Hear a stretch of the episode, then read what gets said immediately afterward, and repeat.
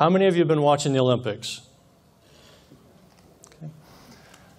Can learn a lot from the Olympics. One of the things I wanted to share with you this morning is did you know that the Olympics actually started from the ancient Greeks? Yes. Everybody knew that part, right? Yeah. Okay. But it was how they trained for battle. All of the events that you saw in the early Olympics, the ancient Olympics, were battle training tech techniques. So did you ever think why we still throw the javelin? Yeah. The javelin was pretty prominent in Roman or in the Greek army. You know, throwing projectiles, the discus, hammer, shot put. They were practicing for battle. Running, you know, canoeing, all the things that they, it was all training for battle. Now we celebrate it as a sport. And does everybody get a gold medal? Okay, emphatically no. Not everybody gets the gold medal in the Olympics. One person in an event gets the gold medal.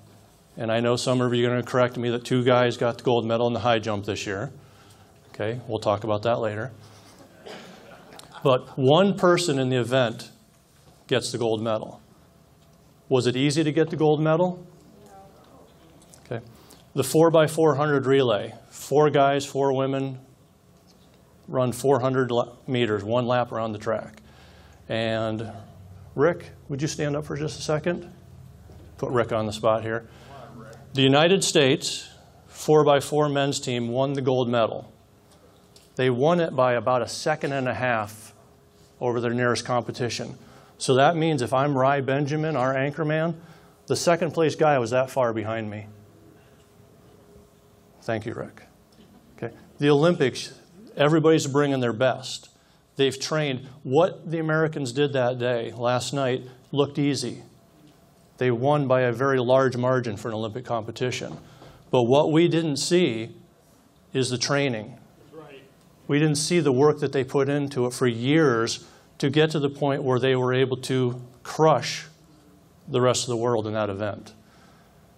When you see Christians walking things out, walking through hardships, walking through turmoil that comes in their life, and you think, how can they be so calm? How can they be at such peace? How can they have joy in the midst of the persecution they're going through? Why do they make it look easy?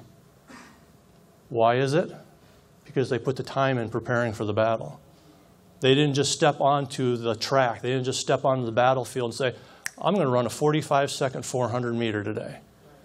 You don't do that. There is natural gifting and talents that can carry you so far, but nobody runs a 45 second 400 meters unless they've trained hard for it. So when we talk about the battle plan that you know, I spoke about a few weeks ago, is that's part of it. It's training. It's be, being prepared for what's coming, knowing that Satan doesn't want you to succeed. He wants you to fall. He wants you to give up.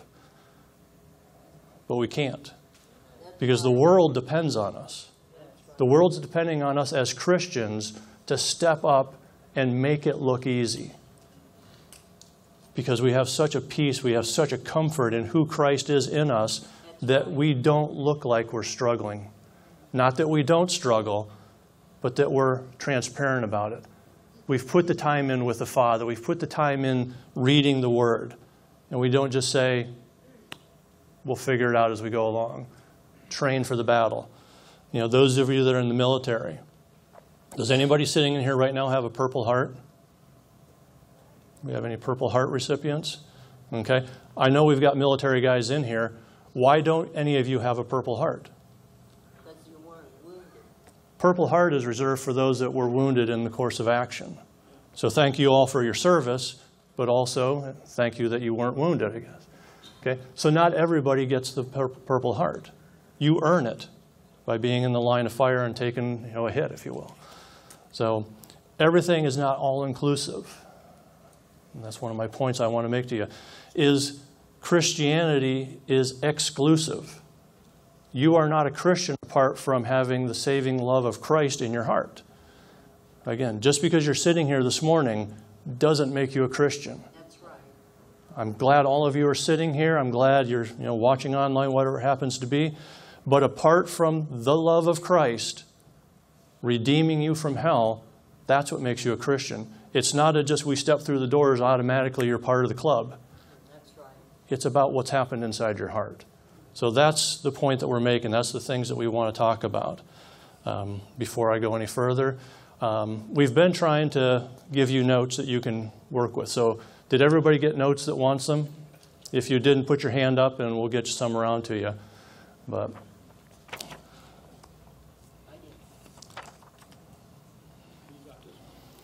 so, and over the last couple weeks, you know, we talked about the battle plan, knowing ourselves, knowing our weaknesses and our strengths.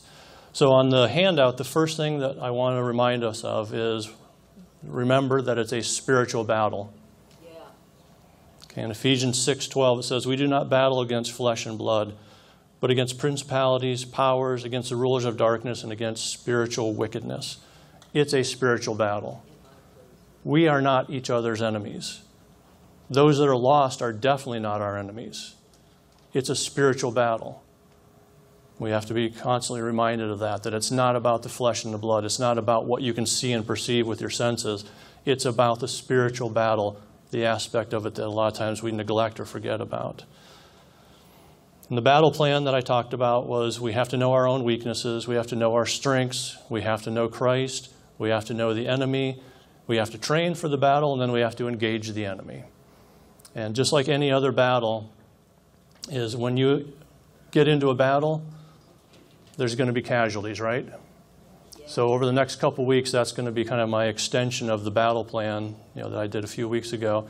Is I'm going to do another two-part series on wounded warriors. Our country, you know, the United States of America, we've had a lot of battles over the course of our history, right? Um, have, have any of you heard of the soldier who could not die? The soldier who could not die. Sounds pretty far fetched, right?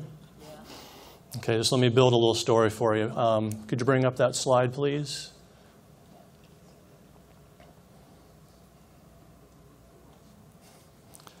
Seventeen fifty-five, not that one. Sorry.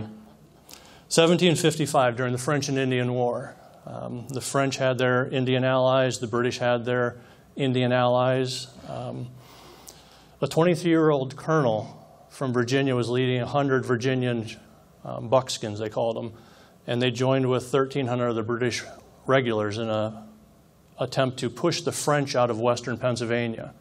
The Pittsburgh area is where they were actually heading for. And the British walked themselves right into an ambush, walked through a ravine, and the French and their Indian allies were on either side of the ravine the British very nicely walked right down in the middle of it and basically were massacred. Um, 1,400 approximately British and colonial militia walked into that ravine. 714 of them were killed or wounded. So over half of them were killed or wounded. There were 86 British officers and um, American officers. 62 of them were wounded or killed.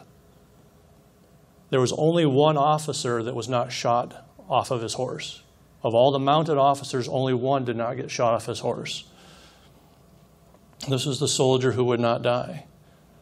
He wrote to his family because the rumor that spread around the colony is what the, the entire force had been killed.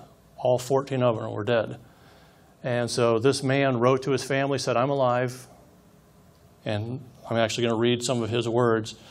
He wrote to his family to know, let them know he wasn't dead, and he recounted that he had had four bullet holes in his jacket. He had two horses shot out from underneath him, but he wasn't shot. And he also wrote these words I have been protected beyond all human probabilities and expectation by the powerful dispensation of providence. Providence means God. They used in colonial times, providence meant God. When word of his divine protection swept the colonies, a prominent minister of the day said this Divine providence, God, has preserved this man for some important service to this country. Any guesses who this man was, who the soldier was who could not die? Okay, George Washington. That was the soldier depicted in this painting that you're seeing up there, the soldier who would not die, who could not die. You want to know what the best part of the story is? That was pretty good so far, right? You know what the best part of the story was? 15 years later, George Washington was back in western Pennsylvania doing some surveying work. And an old Indian chief came to him because he'd heard that George Washington had, was in the area. And he said, I came to meet the soldier, the young soldier from that great battle so many years ago. And this Indian chief recounted that the French and their Indian allies had specifically targeted officers. And he said, I specifically targeted you. And he said, his gun was a gun that never missed. He was a sharpshooter. He said he personally shot at George Washington 17 times and never hit him. And at some point, he got the revelation that there must be, and again, his own words, the Great Spirit is protecting this man, so I'm going to stop wasting my ammunition. He instructed his other braves and sharpshooters leave that guy alone. There's something about him that God's protecting. And another chief also came forward and he personally also said, I personally shot at you 11 times, and my gun never misses. So, did God have a plan for George Washington's life? Yes. Okay. Very obvious. Yeah, definitely. When God appoints you for a purpose, the plans of the enemy cannot prevail. So, every one of you sitting here this morning, what's the plan and the purpose God has for your life?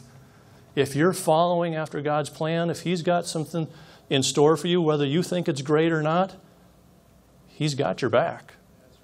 He's going to protect you against all the attacks of the enemy. Let's look at the Bible, the life of Jesus, the one that we come to worship, the one that we come to lean on. How God protect him, protected him. Matthew chapter 2, verse 16, it says, you know, Jesus was born, God put a star in the sky to lead the wise men from the east to come find him when he was a child. And Herod, the ruler of the area, was insanely jealous. When he heard that there was a new king born, obviously he didn't like it. It's like, you're only supposed to be honoring me, only worshiping me, and you're telling me there's this new king and you got people coming from way out east bringing him gifts to worship him? That didn't set well with Herod. And so in Matthew chapter 2, verse 16, he ordered the murder of all the children in Bethlehem from two years old and under Yeah. because he did not want anybody else to be the king. This was part of Satan's plan that if he could take out the Savior of the world, what would God do? He'd be at a loss, right? God's smarter. God already has a plan in place. And so he instructed Joseph in a dream get out of Bethlehem, head to Egypt, stay there for a couple years, all will be good. Luke chapter 4, verse 30. Jesus was speaking truth in the synagogue. He was standing in church, speaking the truth. And the leaders and the Pharisees couldn't stand it. They couldn't handle the truth that he was speaking. And so they incited the crowd, and it says they rose up and thrust him, Jesus, out of the city and led him to the edge of a cliff. Were they just showing him the sights? It says they wanted to throw him off. They wanted to kill him because of the things he was speaking in their religious assembly that didn't coincide with the things that they wanted to teach the people. And so in verse 30, it says, He passed through the midst of them and went on his way. It's almost casual, it sounds like. You know, they're there ready to push him off the edge of the cliff, and he just, oh, this isn't my time. Walked back out of there and went on his business, went on the Father's business. So Satan has always been trying to thwart the plans of God. He's throwing hurdles in your own lives. He's causing things in your life that's like, why is that happening now? Satan's trying to distract you. Satan's trying to destroy the plan that God has for you, but you have to be solid. You have to understand that's his plan.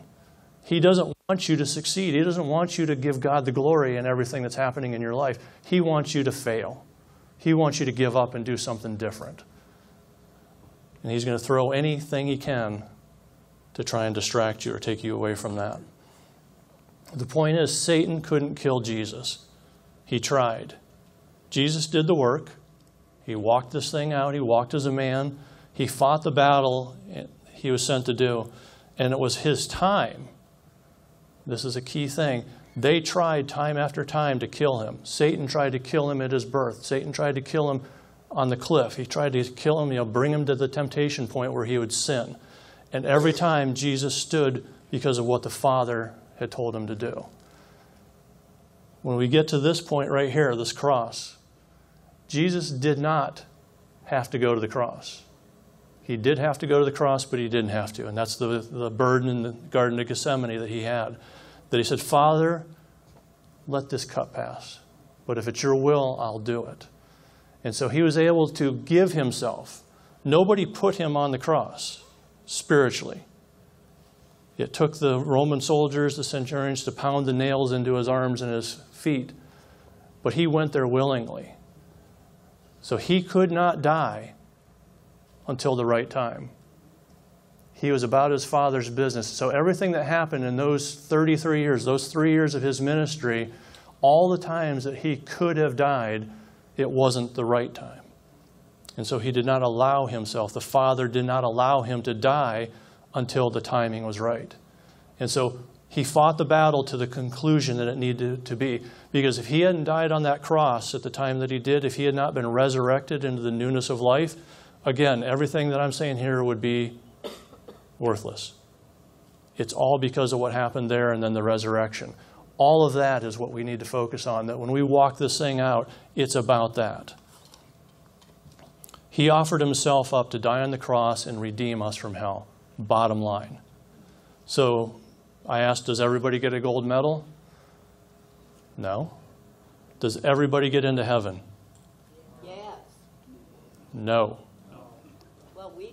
Well, we do. Okay.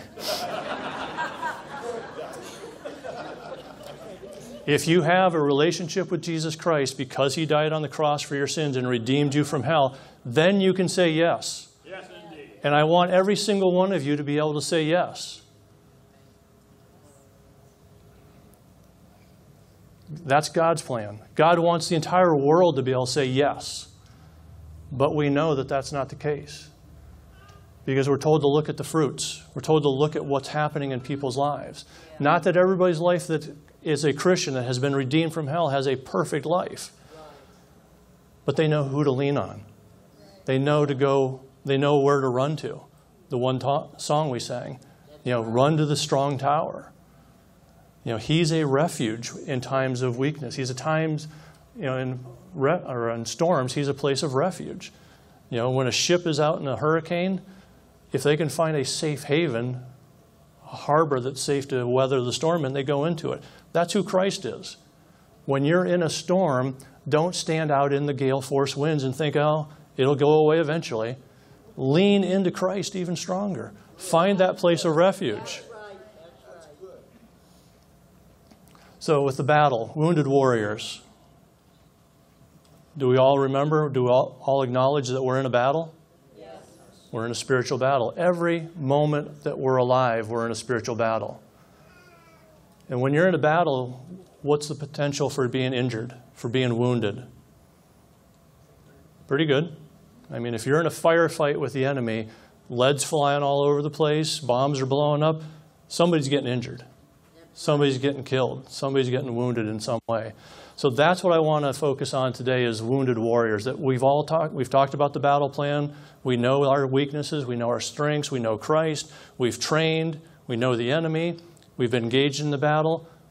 Are there going to be casualties? Okay. If you're realistic, you're going to say there are going to be casualties. Should you expect casualties? I mean, a general plans a battle, he counts up the number of potential casualties. Yeah. What's the acceptable losses? Is a thing that you'll hear in military strategies is how many troops can we lose and still carry the field? So in a real battle between soldiers, um, on the handout, that's your, in every battle there will be casualties. That's not a very pleasant message, is it? No. Okay, but it's reality. Yeah. In a real battle between soldiers, we expect death. We expect the wounded. We expect some to be captured.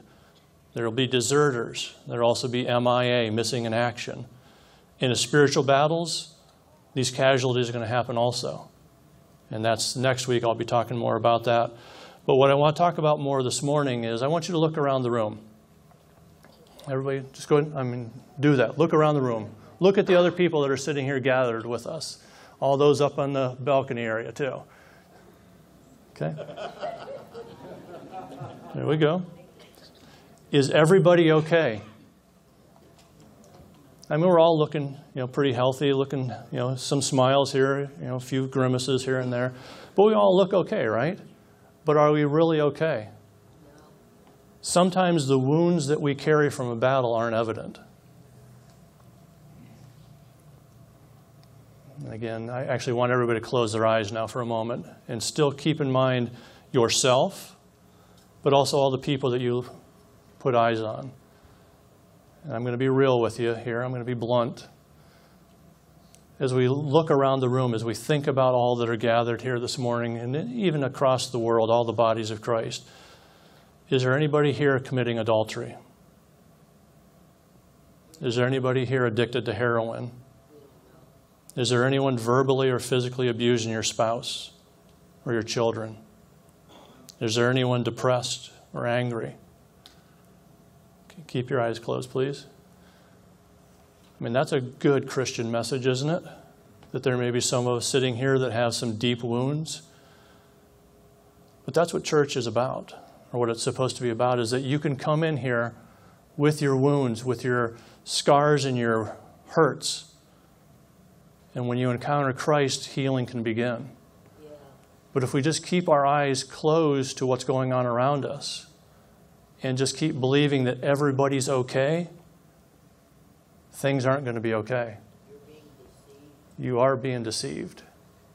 You're listening to lies of the enemy that just because you walk through those doors and you're sitting in a church service, everything's great. It's a lie from hell. Right. Because every one of you sitting here knows the issues that you may have, the struggles that you may be having right now as I've mentioned these things. And there's all kinds of other things that you can be thinking about. But the point is, you're wounded. And the church needs to become a place where people that have been wounded in battle can come for healing. You can go and open your eyes up. Don't be falling asleep on me now. The church, the body of Christ, and Praise Fellowship that we're sitting in here right now specifically, we need to be a place where the wounded come for healing and restoration. It needs to be a safe place that people can come and understand that wounds are okay. They happen. But don't continue bleeding out because you don't want to ask for help. You know, how many remember the um, show MASH Oh, yeah. from the 70s, the Mobile Army Surgical Hospital? The whole point of the MASH unit, the whole point of the MASH was to get the critically injured to a place close to the front line to save their lives. Yeah. And then once they've been stabilized, they can be moved on to you know, more you know, intensive care, more therapeutic care. But those that are lost need this place to be a MASH unit. Need it to be a place where they can come in badly wounded. Life is threatened. Yeah. And that if they don't encounter Christ, they're dying and going to hell. Is PF that place. Where people feel safe to come in out of the streets with their burdens, their darkness, their issues, and their sins? Or are we going to sit here and judge them? It's like, why is that person here? They don't fit in here. They're not all clean and ready to go. No. That's what the church is. It's a place of refuge, it's a place of healing that the world needs. And until we become that, we're not fulfilling the call of Christ on our lives. We need to be a hospital. Hebrews chapter 10, verse 24. It says, Let us consider one another to provoke, provoke unto and having good works. So, how easy is it for me to provoke you if we never set foot in the same building? How many of you want me to provoke you? Okay? Okay, doesn't sound like a fun thing, right? The scripture is full of those kind of things. You know, provoke one another to good works. I don't. I'm not here to provoke you to make your life miserable. I'm here to provoke you to do good works that God may be glorified, that the Father may be glorified, that other people will see the love you have and that you're willing to step outside of your comfort zone, outside of your comfortability Yeah. to do the works of Christ. And verse 25 of Hebrews chapter 10 is the important part also, is not forsaking the assembling of ourselves together. Okay. A lot of churches like to use that verse to say we need to get lots of people in here. Just got to have numbers. Okay? That's not what it's about. It's about the gathering that we're doing this morning, that we do on other days. What the gathering, the, you know, the assembling together is about, it's getting to know each other. Because how can I provoke you if I don't know how to provoke you? If I know you, if we have an intimate relationship where I know the struggles you have, I can also push you on those a little bit. There's some of you in here that I call on you to pray during our classes, and you probably mumble things under your breath at me sometimes because it's not something you're comfortable with. So I provoke you, I encourage you. You can do it. You're talking to God. Ignore everybody else that's in the room. It's you and God. Provoke each other. But the only way we can provoke each other into good works is if we spend time together, if we take the, make the effort to get into each other's lives. Not just say, hey, I recognize you, you're Bill. Good to see you, see you next week. It's actually about spending a little bit of time making the effort to go beyond the superficial of hi, hello, see you, goodbye. It's about making the effort, putting the time in.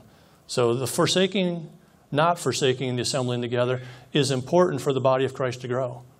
Because how can we work as a team, as a unit, unless we've spent corporate time together? So we have to go beyond the superficial. It's harder to lie to somebody if you're looking them in the eye, isn't it? Because if I stand up here and I tell you, oh, I'm fine, everything's great, but in the meantime, you saw me come in this morning and I'm saying, oh, this day sucks. what am I doing here? And then I stand up here, am I going to be able to lie to you that everything's great? If I come in here mumbling and complaining and, you know, brushing your hands off, they don't touch me. AJ, that's not for you.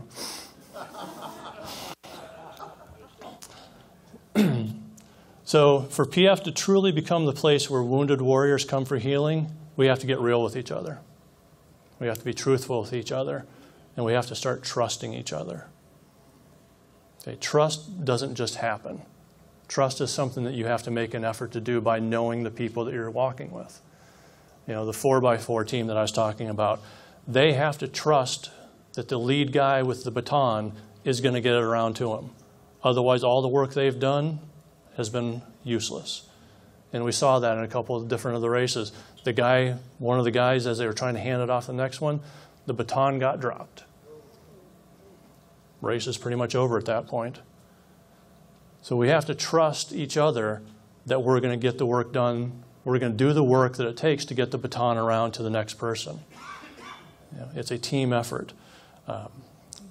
Myself, the others that are in leadership here, we can't do it all. There's a lot of work to be done to build the kingdom of Christ. We need you guys. We need you as part of the, you know, the team, the battle, the army. You guys need to be equipped. You guys need to volunteer to do things to make this body of Christ what it is, to make it an effective point in God's plan. The next part of the handout, the plan of Satan. We've talked about this quite often. The plan of Satan is to kill, steal, and destroy. And that's spoken of in John 10 10. And so in the battle, we know who our enemy is, right? Spiritual battle. Satan is the head of the spiritual army of darkness. We expect the enemy to try and kill us, right? You know, you go on a battlefield, you expect the enemy to try and kill you. So do you think Satan's trying to kill you? That's a given, right? Okay, that's not a surprise to anybody, is it? Okay. what I want to talk about a little bit this morning is what's called um, friendly fire. You've all heard that term, right? Friendly fire. Friendly fire is when I try and kill or injure my own allies. Maybe not on purpose, sometimes it would be on purpose, depending on the situation. You know, you're on the battlefield, the artillery is given the wrong coordinates. Drop the payload in the wrong area. Friendly fire. They didn't mean to do it, but battle things happen, the fog of war. Rifleman you know, was on sentry duty, and he sees a movement in the darkness, and he just takes a shot at it. Potential friendly fire. Does friendly fire occur in the church? Unfortunately, we can say yes. Unfortunately, we as Christians, we wound each other in so many ways too often. And I'm going to say there's three reasons we do that. The first reason is because we don't trust God. We don't love and trust God. Second reason is we don't understand who we are in Christ and what we've been redeemed from. And the third point is we forget we're in a spiritual battle constantly reminding you we are in a spiritual battle. I am not fighting against Don. Okay, no matter how belligerent Don is to me, he is not my enemy. It's a spiritual battle. Constantly remind ourselves of that. It's a spiritual battle. So you expect the enemy to take shots at you. But when friends do it, when fellow Christians do it, that's a shock to us. It's surprising to us it's probably even more wounding than having the enemy hurt you. And again, World War II, um, one of the early battles in the Philippines was the Battle of the Bataan Peninsula and Corregidor Island. And the Japanese had pushed the Allied troops, a lot of Filipino soldiers, Australian, a mix of soldiers, onto this peninsula and had them shut off. No supplies were getting in, they were running out of ammunition. Japanese were just basically, it was like the ravine. They were just turkey shoot. A lot of those soldiers, I think it was 60,000 of the Allied soldiers surrendered. And they were put on what's called the Bataan Death March, 60 miles. Thousands of them died because they were executed, because they were already malnourished and wounded in some cases. Thousands of them died. Years later, as the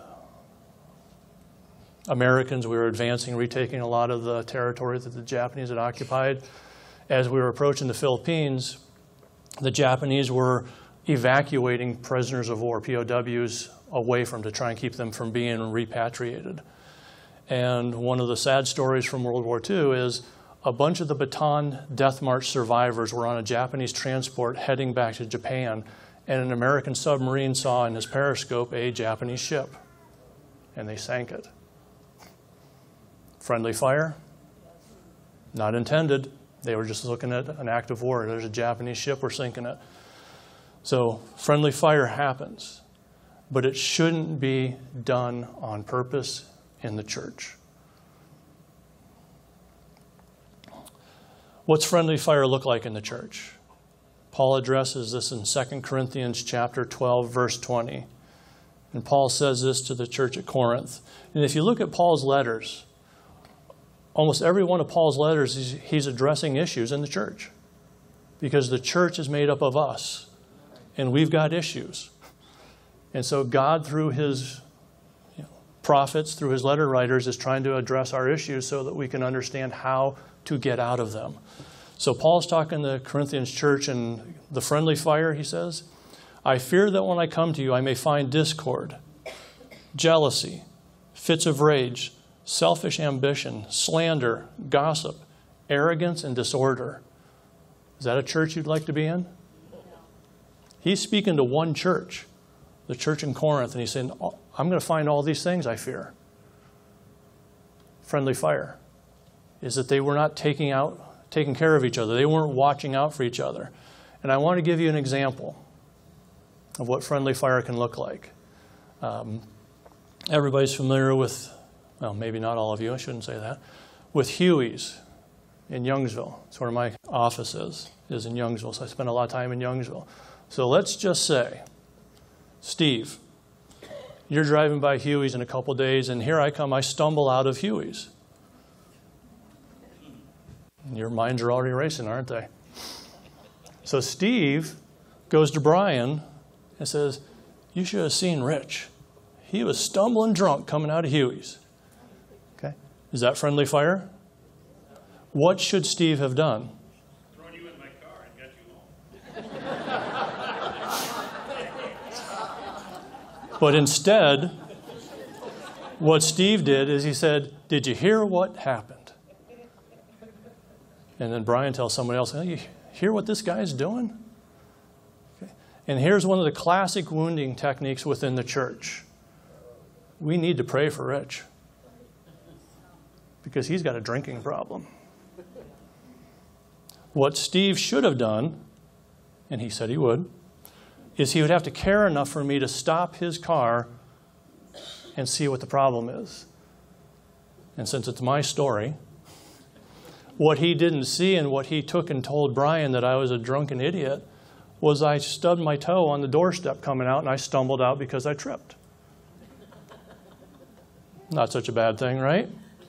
You could have lied. I could lie, but. So the solution is we need to care enough for each other to actually stop and address issues. Not to try and say what you're doing is the worst thing I've ever seen, but because as a part of the body of Christ, if I'm not healthy, the body of Christ isn't healthy. So he needs to stop and see if I'm okay, throw me in the car if I actually had been drunk.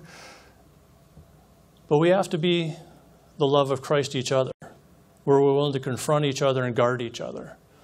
And so now, if you hear the rumor, all of you have heard this thing that I've said. If any of you say that I was drunk, you need to be rebuked. Okay?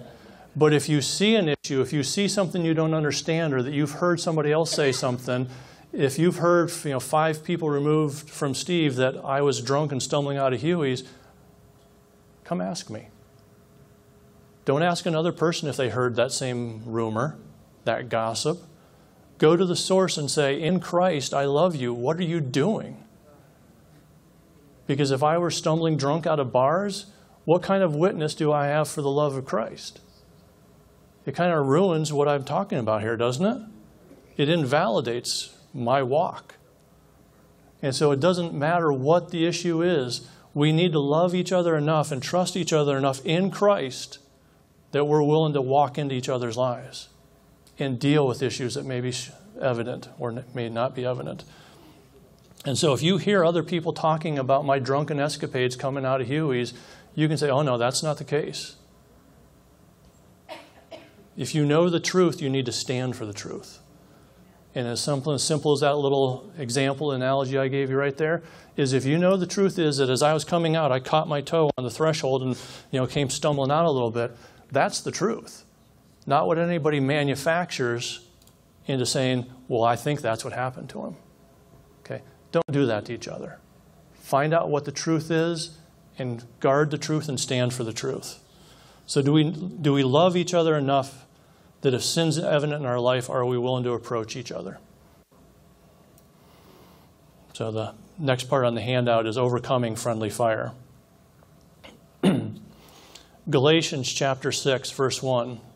It says, Brothers, if a man is overtaken in a fault or a sin, you which are spiritual, restore him in the spirit of meekness, considering yourself, lest you also be tempted. Yes. So, what's that say to us? that if you see me sinning as a brother or sister in Christ, do you love me enough to come and restore me to the path of righteousness? Yeah.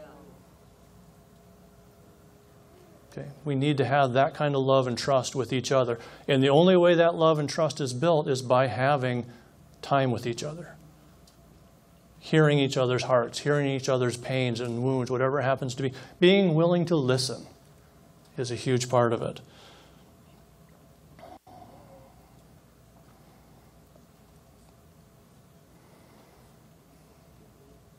Bear with me for a minute.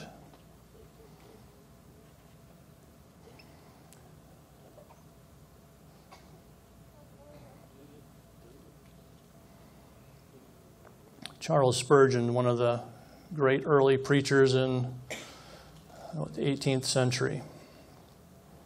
He's talking about friendly fire and he's talking about having a love for each other in such a way that you know, we're willing to point things out. Um, you know, just a question to pose to you Do you want to go to battle with someone who is not willing to tell you you've got a piece of broccoli stuck in your teeth?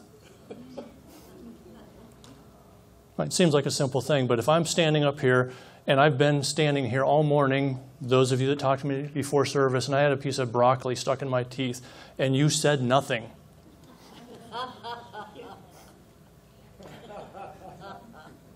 Do you love me?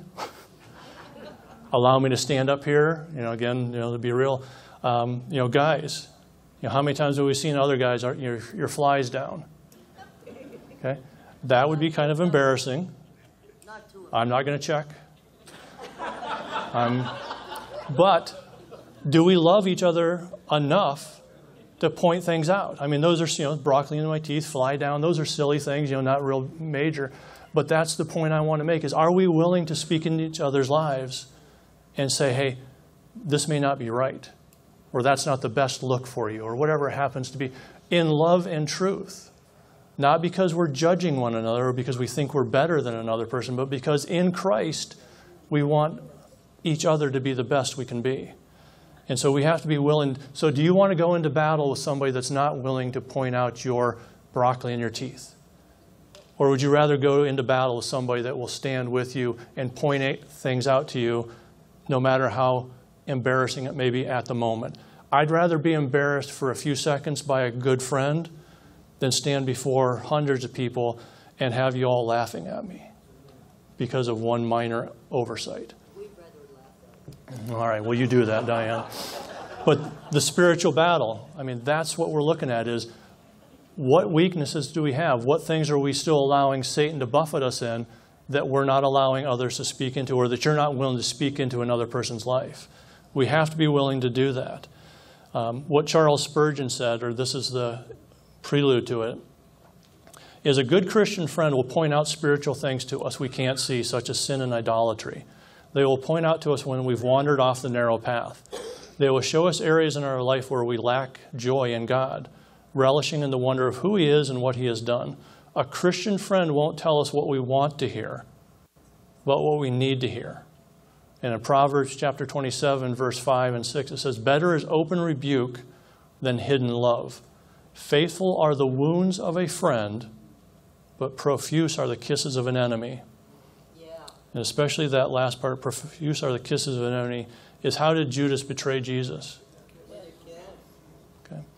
The wounds of a friend are faithful, it says. And so you telling me that I've got broccoli on my teeth may hurt my pride for a moment. It's going to wound me just temporarily. But in the long run, have you helped me out? If I'm stumbling out of that bar drunk and Steve stops and gets me in his car and gets me home safely, my embarrassment may be there for a moment, but my his faithfulness to the cause of Christ has redeemed me. So we need to be willing to do that for each other. And Charles Spurgeon goes on to say this about friendships True friends put enough trust in you to tell you openly of your faults. Give me for a friend a man who will speak honestly of me before my face, who will not first tell his neighbors and then another, but who will come straight to my house and say, Sir, I feel there is such and such a thing in you, which is my, as my brother I must tell you of. That man is a true friend. He has proven himself to be so, for we never get any praise for telling people of their faults. We rather hazard their dislike. A man will sometime thank you for it, but he does not often like you any the better. So let those words sink in that a true friend is one who's willing to speak honestly to you, even if you don't receive it well at first. So before we can help others come into the church, we need to seek the truth that are seeking truth, that are lost and hurt. We have to be more effective in this. We have to be healthy. So, how do we overcome friendly fire? So, overcoming friendly fire, there's three points I want to close with. And the first one is out of 2 Corinthians chapter 5 verse 17.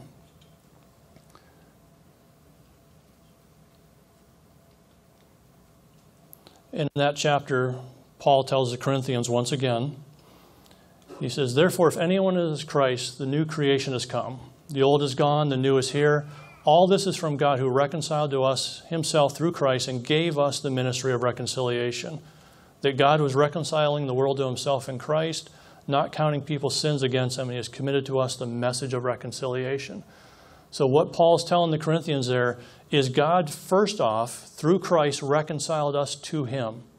Because in our sin, we're separated from God eternally. In Christ, through Christ, we're reconciled. We're brought back into right relationship with our Father, with our Creator. And what Paul is saying here is Christ has now given us the ministry of reconciliation. We're already reconciled. If you have Christ in your heart, you're already reconciled to the Father.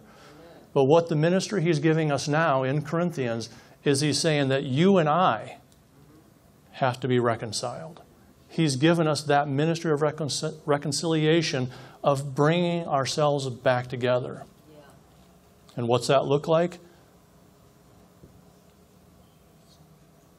Is if you've got you know, an occasion or something against a brother or a sister, a place of unforgiveness, a place of contention,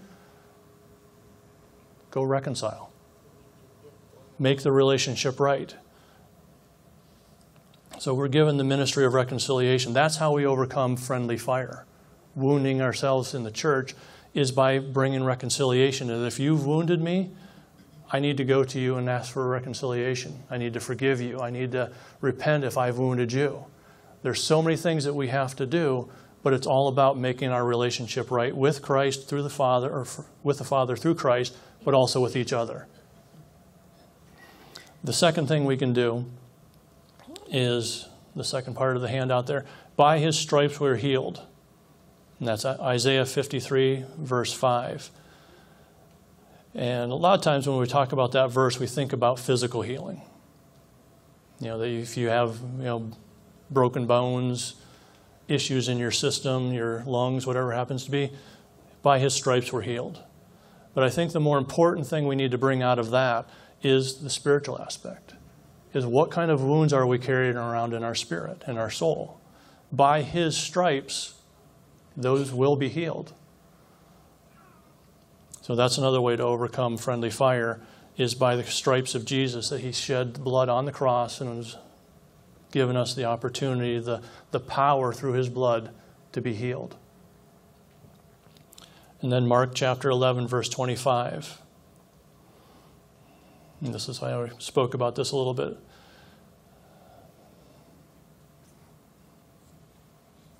Mark 11:25 says, "And when you stand to pray, if you hold anything against another, forgive it, so that your Father in heaven will forgive your trespasses as well."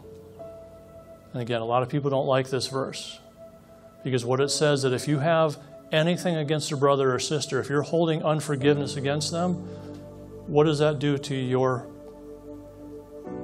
forgiveness with the Father? Does it block it? Does it prevent it? It says, until you make your relationship right with those that you're walking with, your brothers and sisters, you're preventing the words of the Father from being active in your life. So it's not all just about our relationship with the Father. It's important, it's vital, it has to be in place.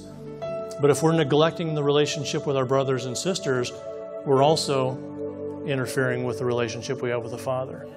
It's got to be all encompassing. It's not all just about the Father. And take that in the way I'm trying to say it. I'm not saying I'm not blaspheming. It's about the Father, but part of the Father's plan is to love the Lord your God with all your heart, soul, and mind, and love your neighbor, love your brothers and sisters as you love Him. So the things that you're willing to do for the Father, are you willing to do for the brothers and sisters? Friendly fire will not happen if we love each other the way that we love God. And if there is friendly fire, that tells me that your relationship with the Father isn't as good as you think it should be. Because if you're able and willing to wound each other, the level of love you have for the Father is not pure. It's not your whole heart. So it all comes down to loving and trusting the way He does. So if any of you are hearing what I'm saying and you have, you know, flashes of faces or instances in your life that you've wounded another person, again, don't leave here without repenting of it. Bring reconciliation into your heart, bring reconciliation into your life, because that is what we're here for. We're here to worship God, and part of worship is reconciling. It's bringing back relationship into wholeness.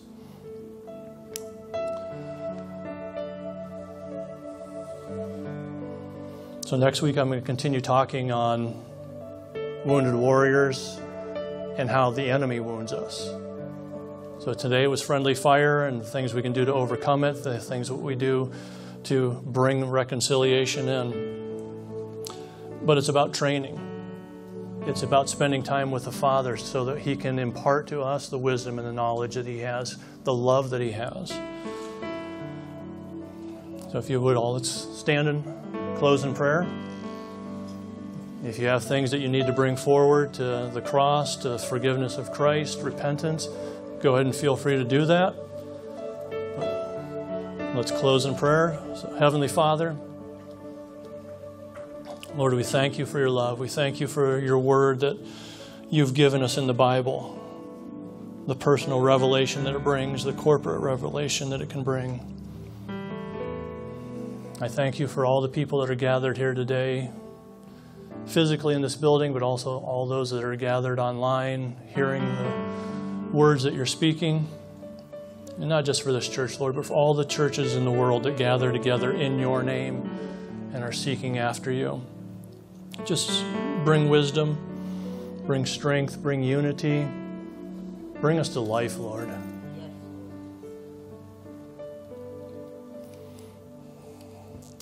We thank you and we give you the glory and the honor in Jesus' name. Amen. And just a reminder to everybody for next week, um, we're starting a new class called Biblical Foundations, and it will meet for four weeks from 8:30 to 9:45. If you want to sign up for it, there's a sign-up sheet on the back table. Um, the first class, we were going to limit it to 10, so sign up, first come, first serve. If you sign up number 11, 12, 13, the next round that we offer the class, you'll be in that class. So if you have any questions, feel free to come and ask me or put your name on the sign up sheet. So have a great day. Be blessed.